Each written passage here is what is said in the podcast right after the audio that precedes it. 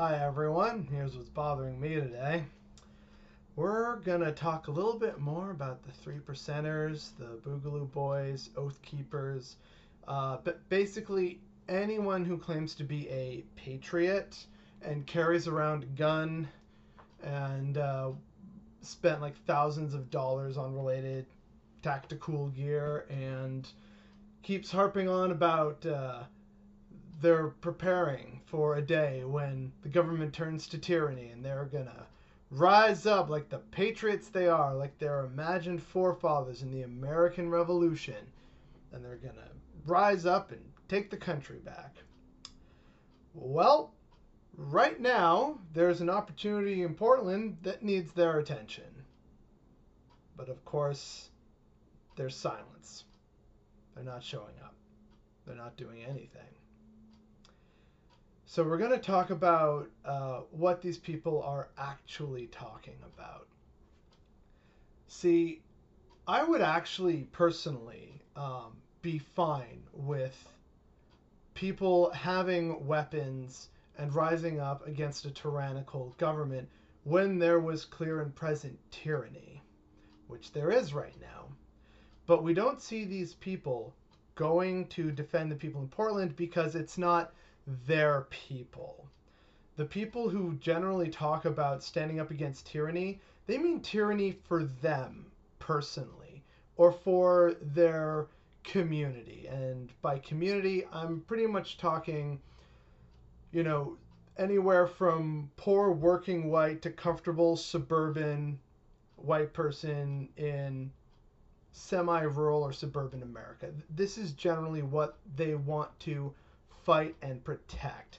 It's not about actually protecting America, it's about protecting what they perceive as America, if that makes any sense. So, with that in your mind and thinking about how is it that these people haven't shown up to places like Portland or defending uh, protesters who are clearly facing extreme police brutality during the uh, Black Lives Matter protests. And um, the reason why they don't is because it's not their America, which is why some of these people and self described libertarians are applauding the use of police violence and authoritative force, which, if you're a libertarian, there's no real way to square that hole. Like, that. That is wild. But they're not going to protect it because it's not actually their part of America. And sure, we can say that they're hypocritical for it because they're not actually, um, you know, defending all of America. But what bothers me about all these guys, uh, to, to bring it to the real focus, the meat and potatoes of what's really bothering me today, these people, by not defending all Americans and all of America, pretty much limit themselves to an armed faction or a glorified militia, which is not actually in any way, shape, or form truly about freedom. It's about tribalism. And in a large, diverse, and multi ethnic nation like America, you know, the, the difference between Maine and California and everywhere in between is immense. America is this great, big, beautiful, diverse, amazing, and complicated country. And yet people only want to defend this one aspect of it. And for some, it's a question of race, and a lot of these people are white supremacists. For others, it's literally just about protecting their community or their idea of a community. But it's really not about protecting America, which is what's really infuriating. You know, these, these oath keepers, for example, right? We took an oath to uphold and defend the Constitution.